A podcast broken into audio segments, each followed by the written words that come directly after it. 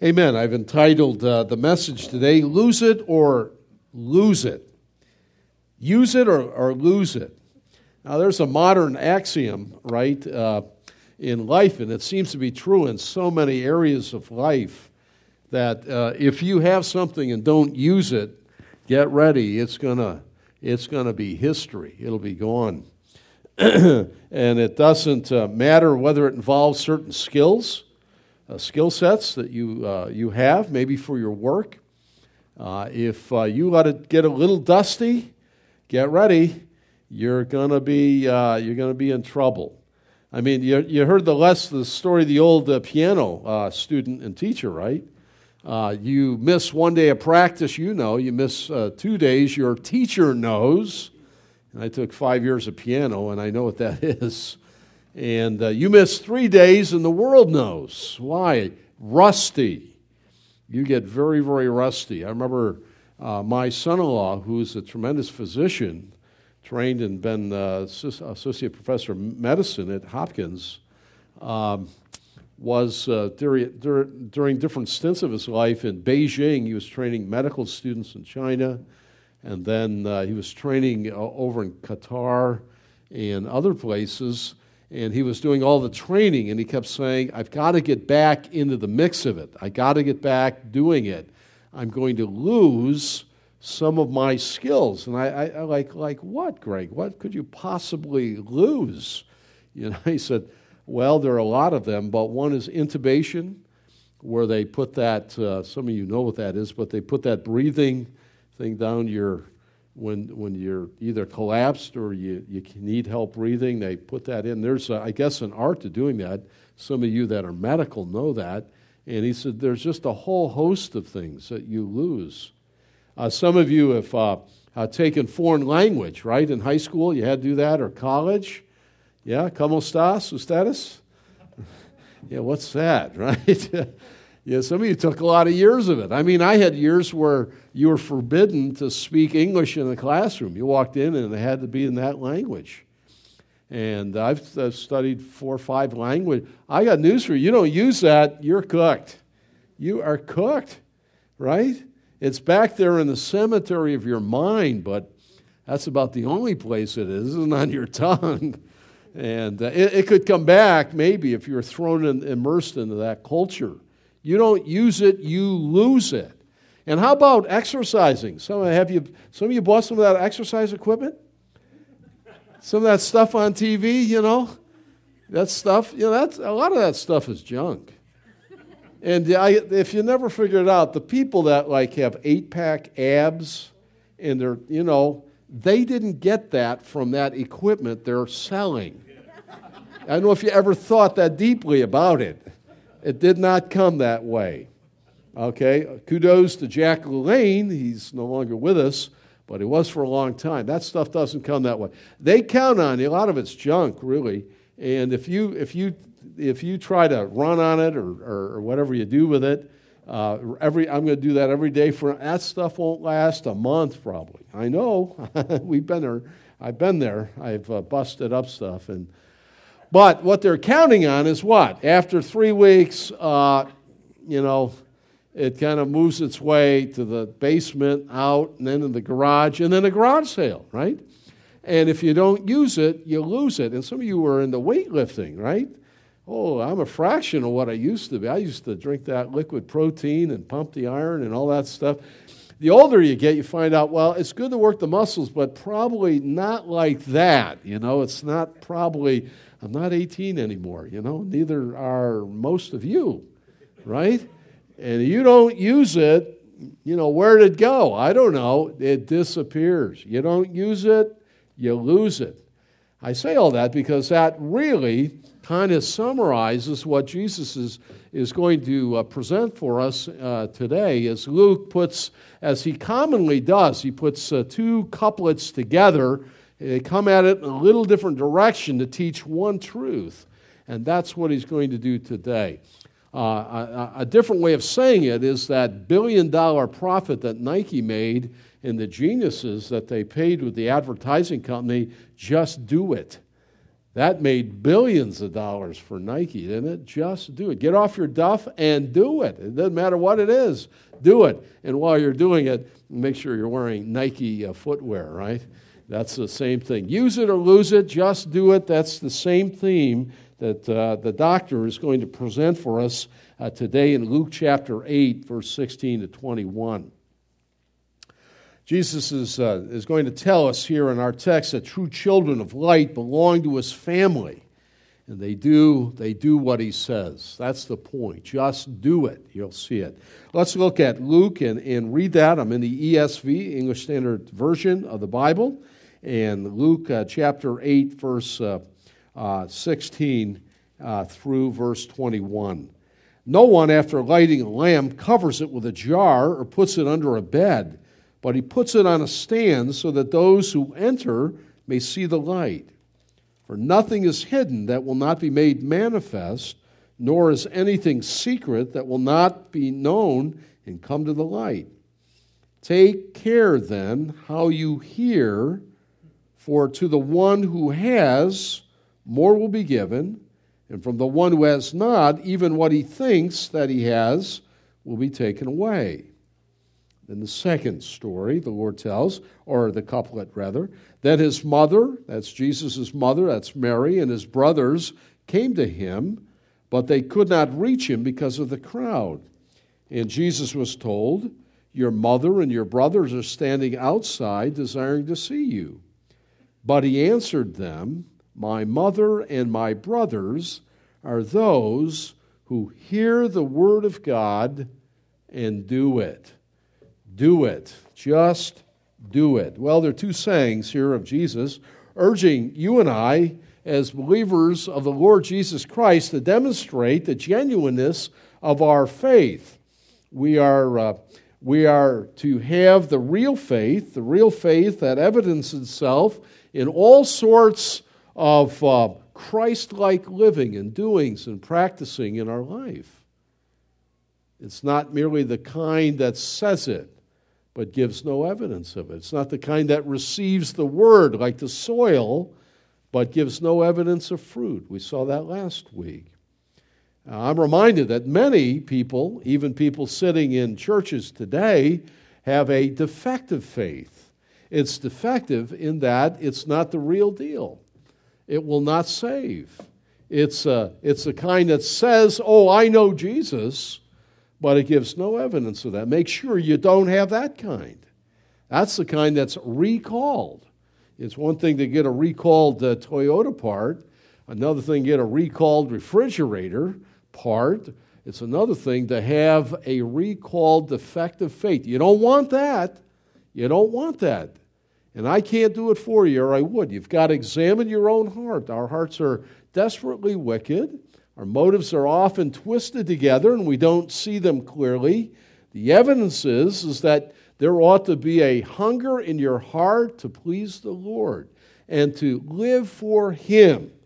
Whether you say it or not, it ought to be like Paul for me, to live is Christ. And increasingly, that ought to be so in your life.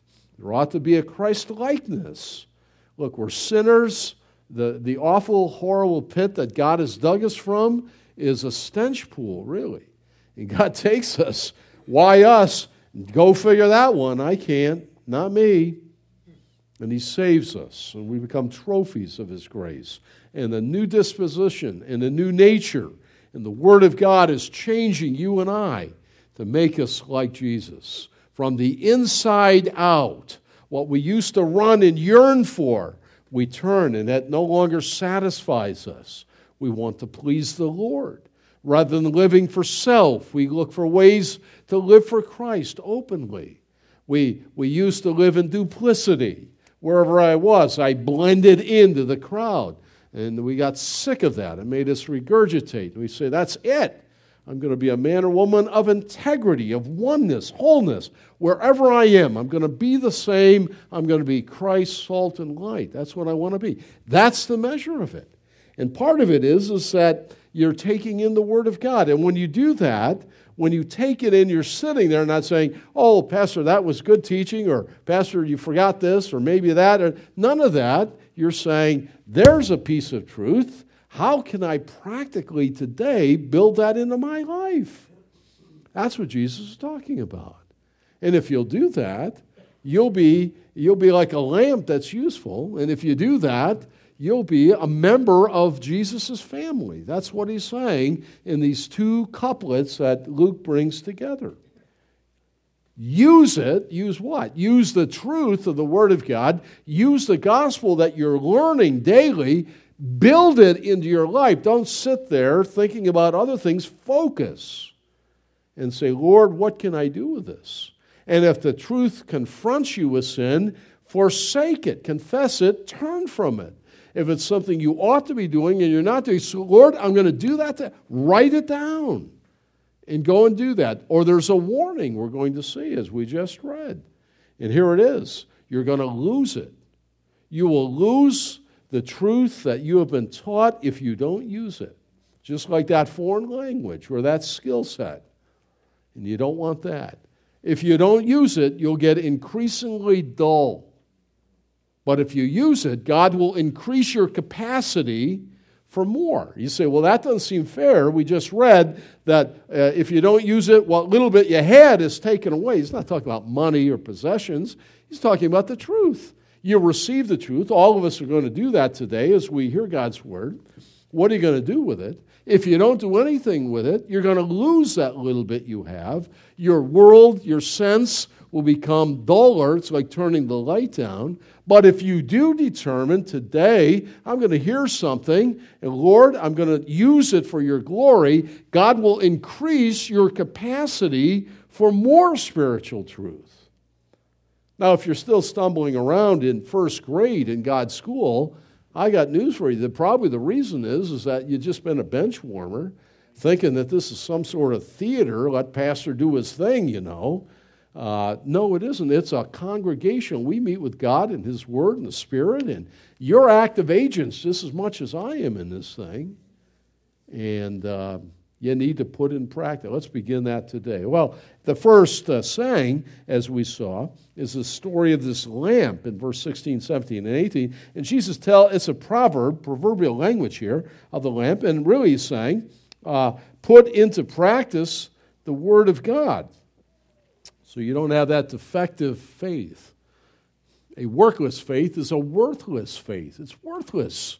You can't even buy a cup of coffee at Starbucks with it. Forget it.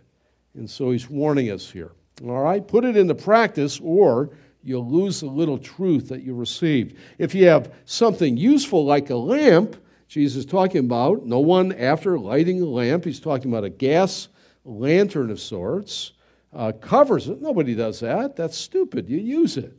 You don't put a jar over it to hide it. You don't certainly put it under your bed.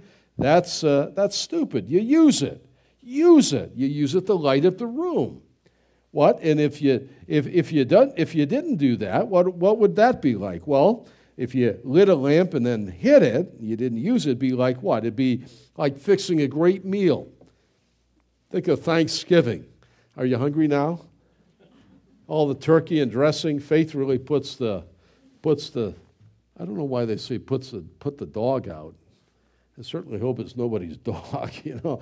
But put the, put the spread out and, and then she gets it all ready and uh, you know we're ready to go and salivating you can smell that turkey cooking all night and cranberries and all that's good stuff right and then rather than putting it on the dining room table just wash it right down the garbage disposal. Would that be a terrible thing?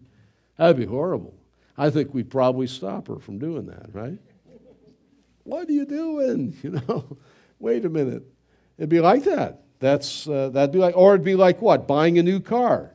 Finally got that car. Been dreaming about forever, saving up forever, and then never drive it. Just park it in the garage.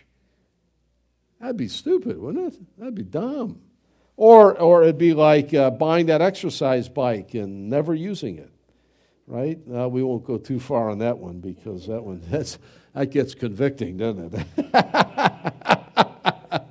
a lamp is to be used. It's to be used in the home. It's foolish to, to do otherwise. Now, Jesus, in another place in the Sermon on the Mount, talks about you are the light of the world, let your light shine. He's not, when he talks about the lamp in this context, it's a little different usage. He's not referring to, it's not a missionary usage of let your light shine. Now, that's certainly true that you and I, as uh, Christians, are to let the light of Jesus radiate from us. But here he's talking about something specific the usefulness or unusefulness of a lamp. You don't render it non usable by hiding it. And so that's the analogy that he's making here. Uh, the gospel was given to be used, it was never intended to be hidden away. Well, the question then, then is uh, uh, now that uh, we've heard the truth about Jesus, uh, what, uh, what would they and what would we do with it? What about that?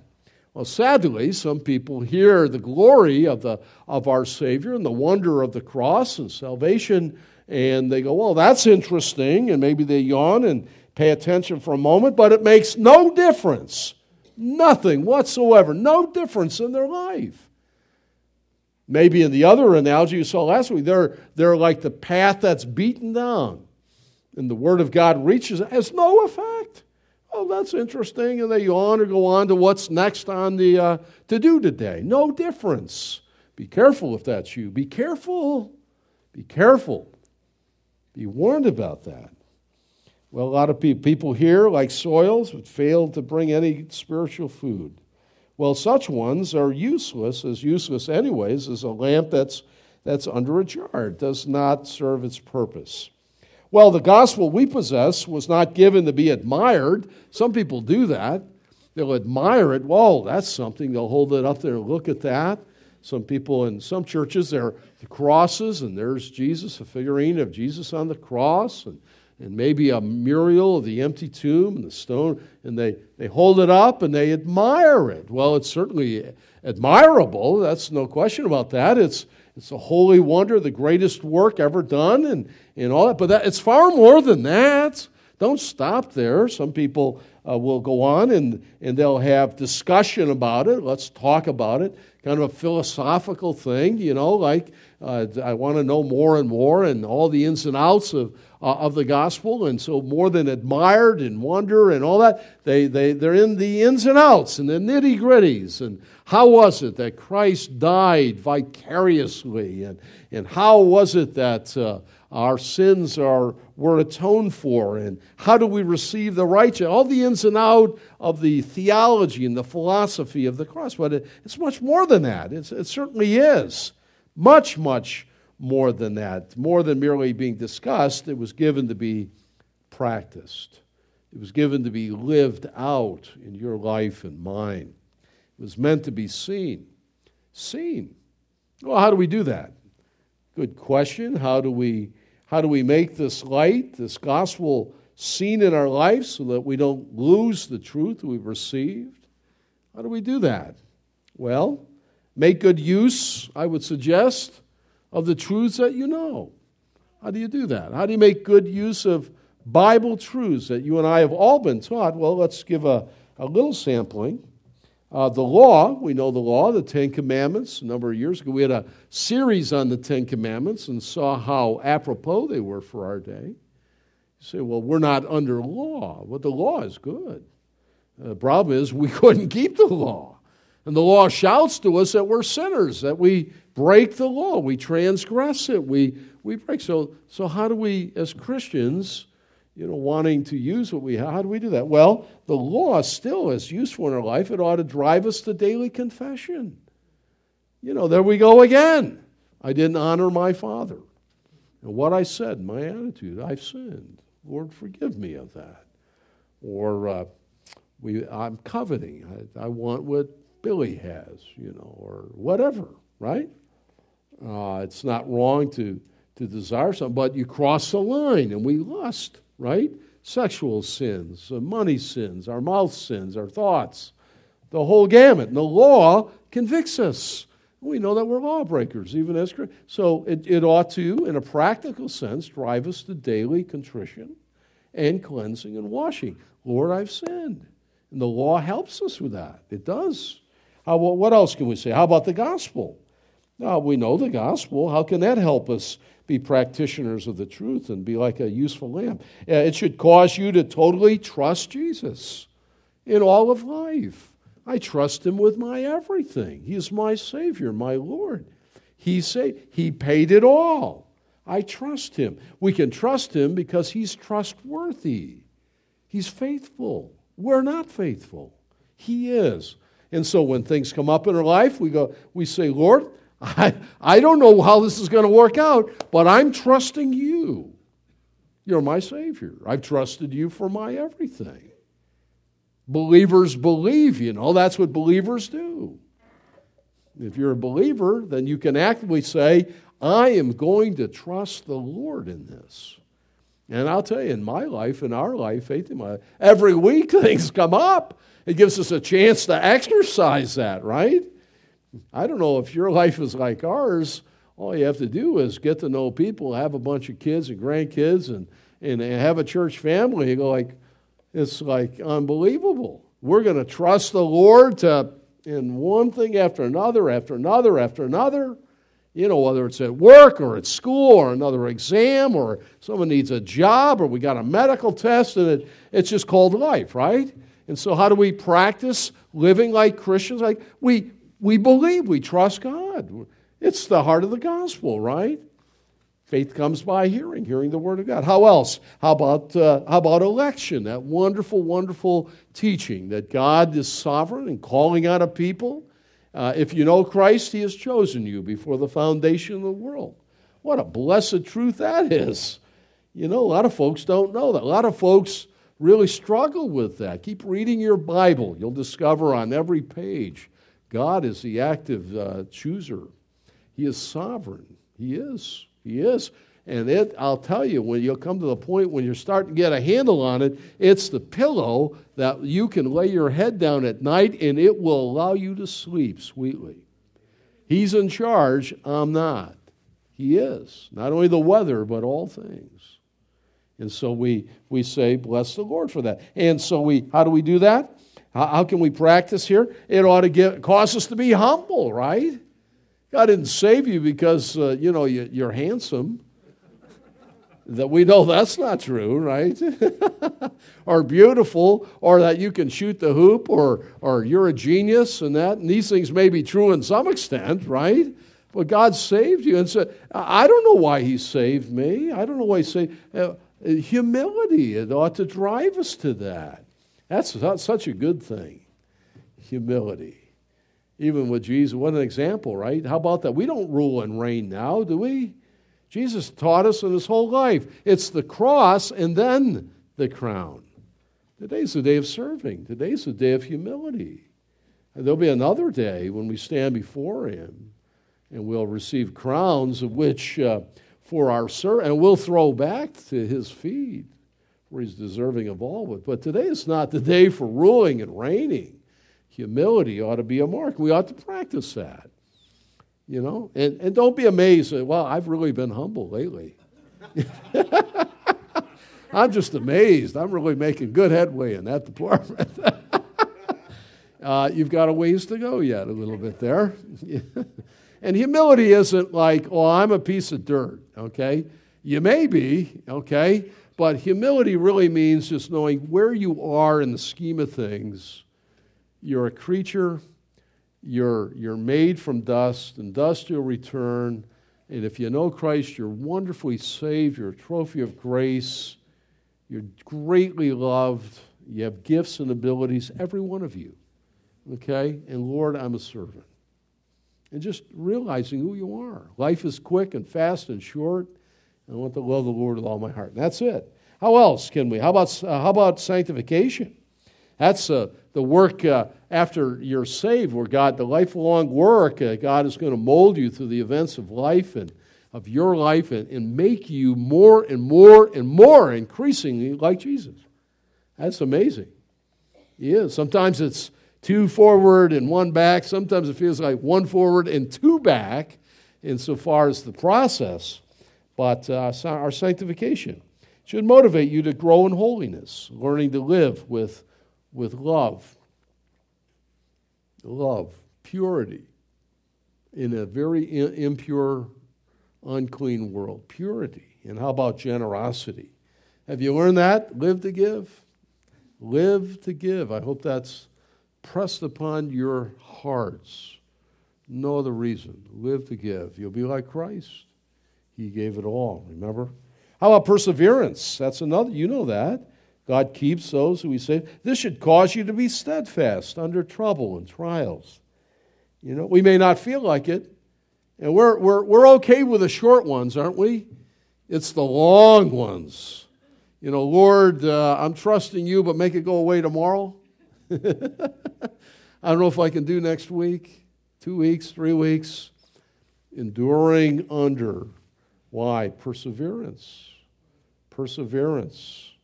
And the point is, if we know the truth, we are called to live it.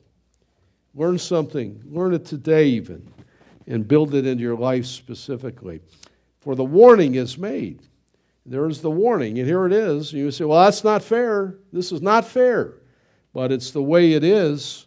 And verse 7, uh, verse, uh, um, uh, verse 18, take care then how you hear. When Jesus says hear, he means hear, listen, and obey. Take care how you hear, for to the one who has, more will be given. From the one who has not, even what he thinks he has will be taken away. Say, well, that's not fair. Hear that all the time today, right? Not fair, not fair, not fair. It may not seem fair to you, but it's the way spiritual truth is, and that's the way it operates. If you don't use it, you're going to lose it and uh, it'll be given, so to speak, to one who is appropriating. They're getting an increased capacity for truth. And that's what I want for you. That's what I want for you. Really. That's what I want for you. And the warning Jesus gives indeed if we don't use what we know, we'll lose it.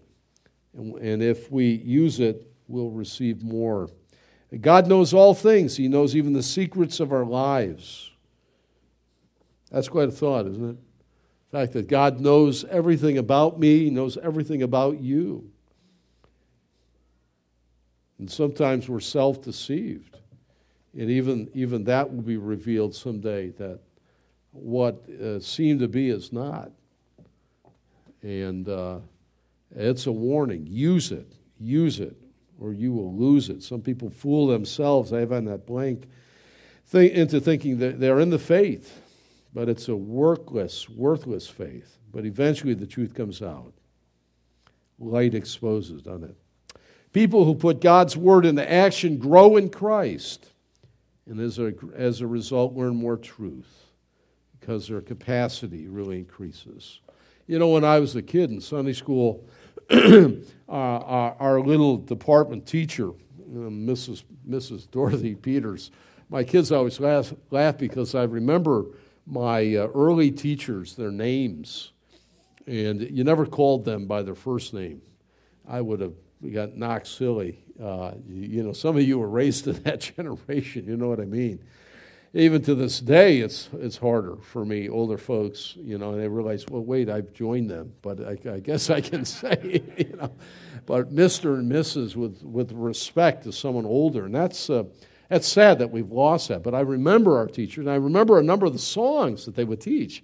And how about the song, This Little Light of Mine? How many of you learned that when you were, This Little Light of Mine, I'm going to let it shine.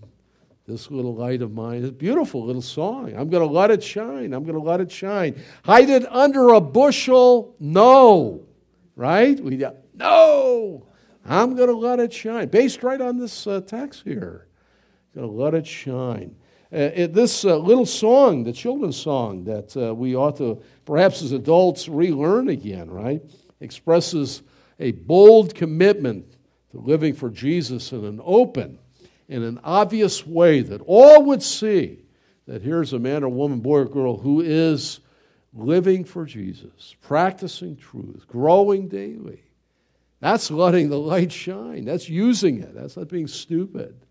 Don't miss that. That's what the Lord is saying. Those who, have li- those who listen to Jesus and to the Word of God today with a surrendered and an obedient heart will be given a deeper and more intensive insight into the spiritual life and into His Word, writes one man. Wow, this little proverb. children of light. Use the lamp. But he doesn't close. Luke couples it, as I said, with a second little, little saying. And this is a little incident, really. Uh, and then Jesus responds to it in 19 verses 21, uh, where Jesus tells who can be a part of his blessed family. Isn't it great? A wonderful scene. The setting, there he is teaching. The throngs of the people are all around him. And uh, uh, there on the outside, uh, his mother, Mary, and his brothers, the text says, uh, came uh, to find him. They wanted to, uh, to talk with him. Kind of interesting. We got just a little glimpse of the earthly family of the Lord Jesus Christ. We get a little of that as we look through the Gospels. Notice there's no mention of Joseph. We believe he had already died at this point. And, uh, and so uh, we see this. Now, uh, the text says, Then his mother and his brothers came to him, and they could not reach him because of the crowd. And somebody reported in. Can you see it moving through the crowd? Pass it up. Jesus, your mother's here. Pass it. Your brothers are outside too. Now, there are some places and in churches that teach that Jesus didn't have any brothers or sisters and, and that kind of thing. They were cousins or someone else. But Adelphoi, uh, the word used is brother. And, uh, and, and Mark 6, uh, verse 3, it even names some sisters by name. And, uh, and here they come. And it reminds us here in this, uh, this that there's no higher privilege than to belong to the family of God. You know, family is a great gift. I, I, feel, I feel badly for some of you. I mean, families are not perfect. Family life can be very messy, amen? It can be very messy. It can be. It's the best thing going. It's God's design and program, the family. But aren't you, aren't you glad we're not just all independent agents? You know, they do that in the sports world, right? I'm going to be a free agent. Hopefully, we'll have football this next year. Amen. At least the Bills won't lose any this year if we don't, you know. but aren't you glad we're not free agents, kind of left on our own? But God has these little units called family. You know, that's what a country really is, is a collection of family. Not perfect, strange at certain points. Some of you have terrible stories to tell, and you receive the blunt of that, and I feel badly about that. But that was never God's design and program. And family is a great gift. It is. It really is. It's his, uh, his, it's his teaching, it's the incubation where you learn most everything in life. Did you know that? Uh, by the time you go to kindergarten, you've learned probably, probably what, well, let's say 70% of what all you ever need, really need to learn, you know? Like what? Uh, listen to the teacher, uh, keep your hands off your neighbor, I mean, you think about these little rules that Miss Rissius taught me when I was in kindergarten, right? And then gave a report. You know, Terry's uh, not sleeping on his his uh, his towel at nap time. You know, and all these things, right? And, and, and I could go on. And family is a wonderful, wonderful thing. It is.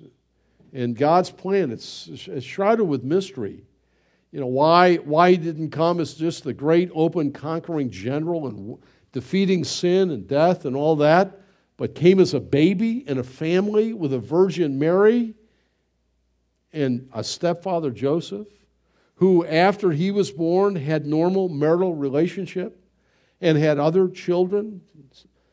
He had brothers and he had sisters. And we know some of them by name, don't we? And that's the setting here.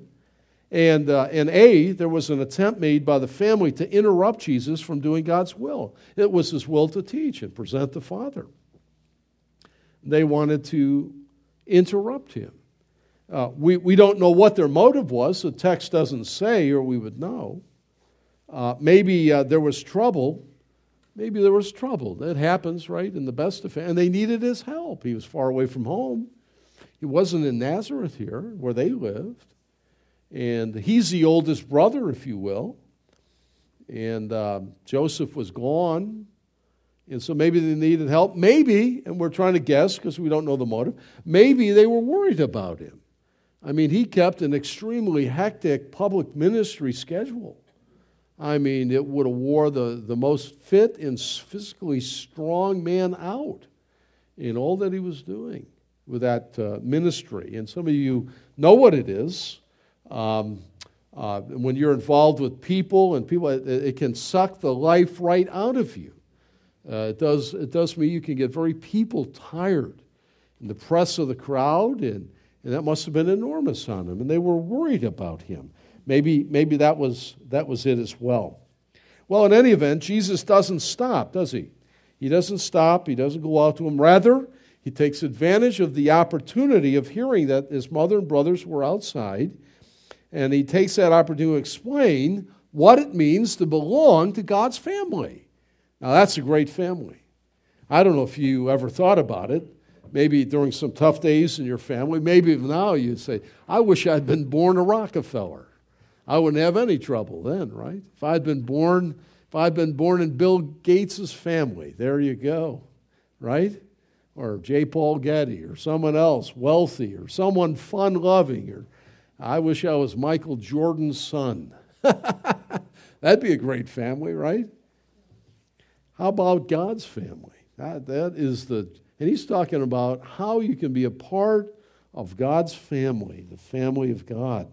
And so he takes that opportunity to talk what it means. And, and essentially, in verse 21, it's if you hear and you do, again, he's saying the same thing again the things that you've heard, the gospel to begin with, and then the scriptures as you're taught, you will evidence the fact that you've been adopted and born into his family. Wow. Wasn't that great? Well, it teaches us really two lessons then, doesn't it? a minor and a, and a major lesson. The minor lesson is, is that our calling in God's family at times has pr- to take precedent over the claims of our earthly family. Our calling in God's family, what God has called us to do and equipped us to do, takes precedent over uh, perhaps demands and obligations of, of, of our earthly family. He didn't go running out to his mommy. He was not disrespectful. He honored her. He wrote at Sinai through the angel the fifth commandment you should honor your father and your mother. I mean, he didn't violate that there. Uh, he honored his mother even from the cross and took care of her, gave her to John to take care of his mother. He honored her, he took care of her, but he, he, he had a, he had a higher uh, order at that point. Uh, the precedent of doing the Father's will. We saw that even as he was in the temple at 12. How, did you not know that I had to be about my Father's business? There he is in the temple learning. While they had gone two three days and, and recognized after a day he was not there. So he honored them. Now, I know what that is in my own life. Now, when you're in your junior years, your younger years, it's God's will. It's real simple for children, you know, even teen. You know, God's will for you, obey your parents. Next question obey your parents. Unless, you know, it's abusive, unless it's uh, a direct violation of uh, God's uh, revealed will, and that's about never, probably. There are some exceptions, but it's real simple. Obey your parents, obey your mother and your father. When you turn into your majority years and you're an adult, you honor but not obey. We're not to, we don't have the subordinate relationship with our moms and dads where we need to obey them. We always highly prize them and honor them. They gave us birth, they changed our diapers. We didn't know anything for years, and they clothed us, took us to the doctor, made sure we got uh, an education, right? We wore shoes, put your coat on, wear your mittens, all that stuff, right? Right? So we honor them for that. That's right. But when you become an adult, and God maybe has you to do something that may take you far away from your immediate family, their, their strings to you are secondary at that point. It becomes increasingly interesting if you have an unsaved dad or an unsaved mom. Now, I say all that because two, uh, two things in my life it touched. Uh, I, I, the Lord really got a hold of my heart and life when I was uh, in my high school years, latter high school years, and I couldn't get enough of the Word. I wanted to be with God's people. Well, we were not a people that went to church twice on Sunday and all that kind of thing. Sunday was a work day. My father never went to church, and uh, it was he. He got up about time we came in from church, and he was raring to go, you know, with a list of chores that needed to be done. And, uh, and, and, and, those, and those, at that time, I wanted to go to church, and we were in the middle of mixing concrete or something. He was some project, and uh, I said, I'm, I'm leaving. He said, No, you're not. It's, uh, I got to go. He said, we got, we got cement here. I said, I told you I wanted to, I wanted to go uh, to church. And I said a few things I shouldn't have said as a 17 year old. And uh, I felt real righteous about it. You know, like, I'm for God, you're not, you're out. And, uh, and I went up into my bedroom, left uh, he and my brother outside, and, and it was like God slew me right down, and I knew instantly I was wrong. As great as church was and the learning of the Word of God, it was real simple. Honor your father and mother, obey them. I was, I was not out of the house, I was still in the household. And I had to ask my father through tears if he would forgive me, that I was wrong. If he wanted me to miss church, even though I wanted to go. I would rather, I, I believe it was God's will for me to learn obedience. Learn obedience. I needed that. And to finish the job and do it with a sweet attitude, not, I'm holy and you're not, none of that garbage, okay?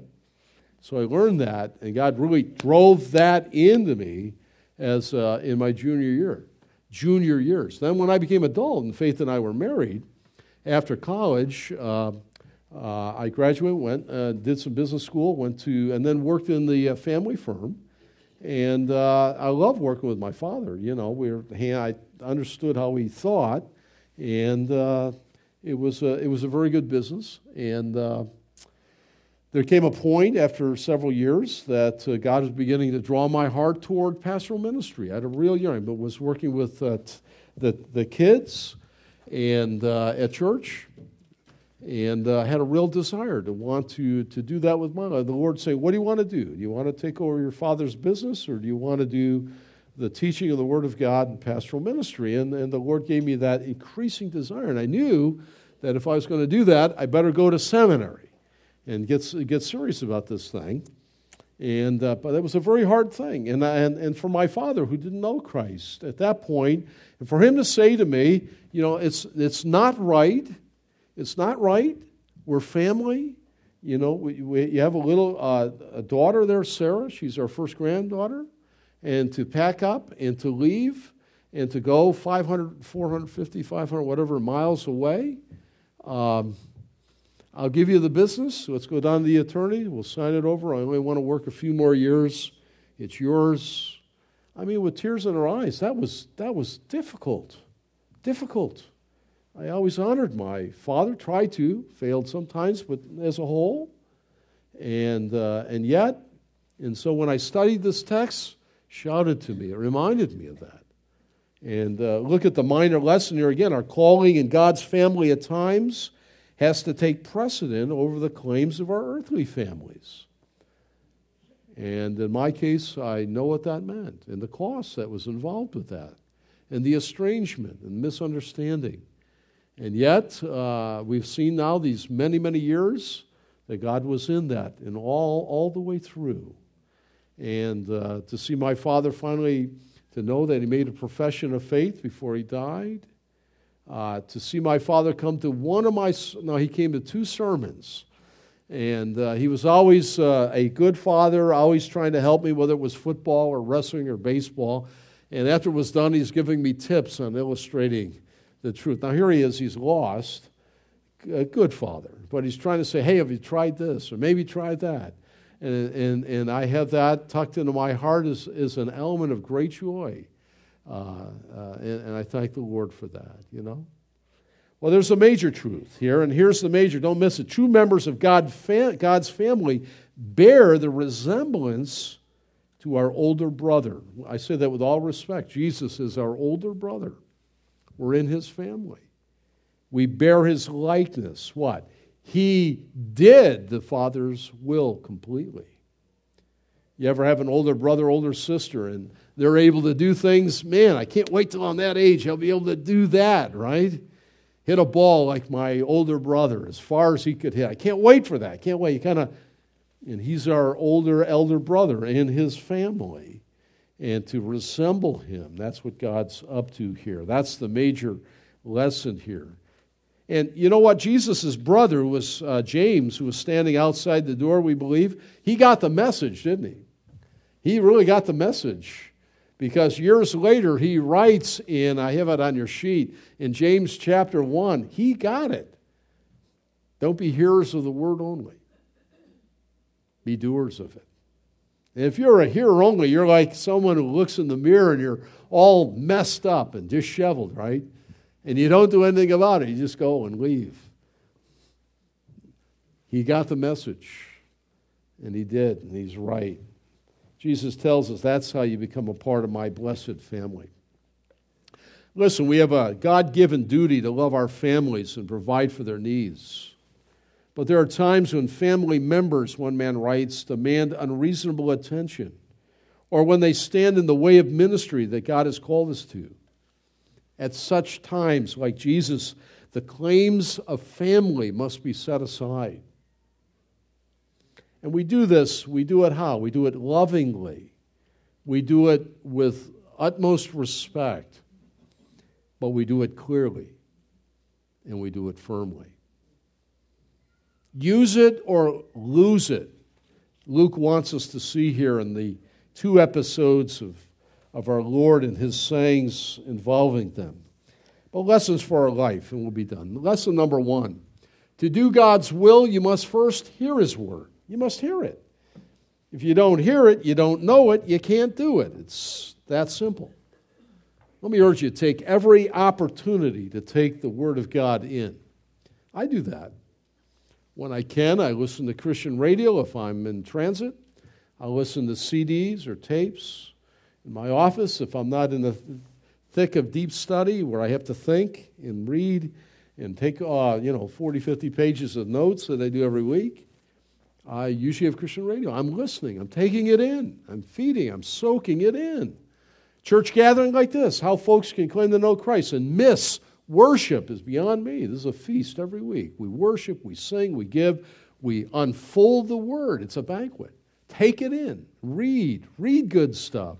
Read missionary biographies, read the words, study, take it in, be serious about that. Serious. You've got to hear it first. Number two, number two, it's not enough for you to say that you're a Christian. You must live out truth in your life. Remember Jesus' warning in Matthew 7 Not everyone who says to me, Lord, Lord, will enter the kingdom of heaven. A lot of people say that. Well, notice, remember the rest of what the Lord said there. Not everyone who says, Lord, Lord, will enter the kingdom of heaven, but it's not what he who says, it's what he who does the will of my Father. Depart from me. Depart from me, Jesus said, I never knew you. Wow, those are, those are huge words. Not enough for you to say it. Not enough. It's got to be shown. It's got to be seen like a lamp set on a table. Number three, Number three, be warned. If you fail to put into practice the truth you've learned, you're going to lose it. You're going to lose it. Just do it. Today, write down something on the piece of paper that God has uh, brought to your mind and brought focus on it, reminded you of something, and do it. Make a phone call, write a letter, build it in place, find confession. Try it. And God will give you an increased capacity for more truth.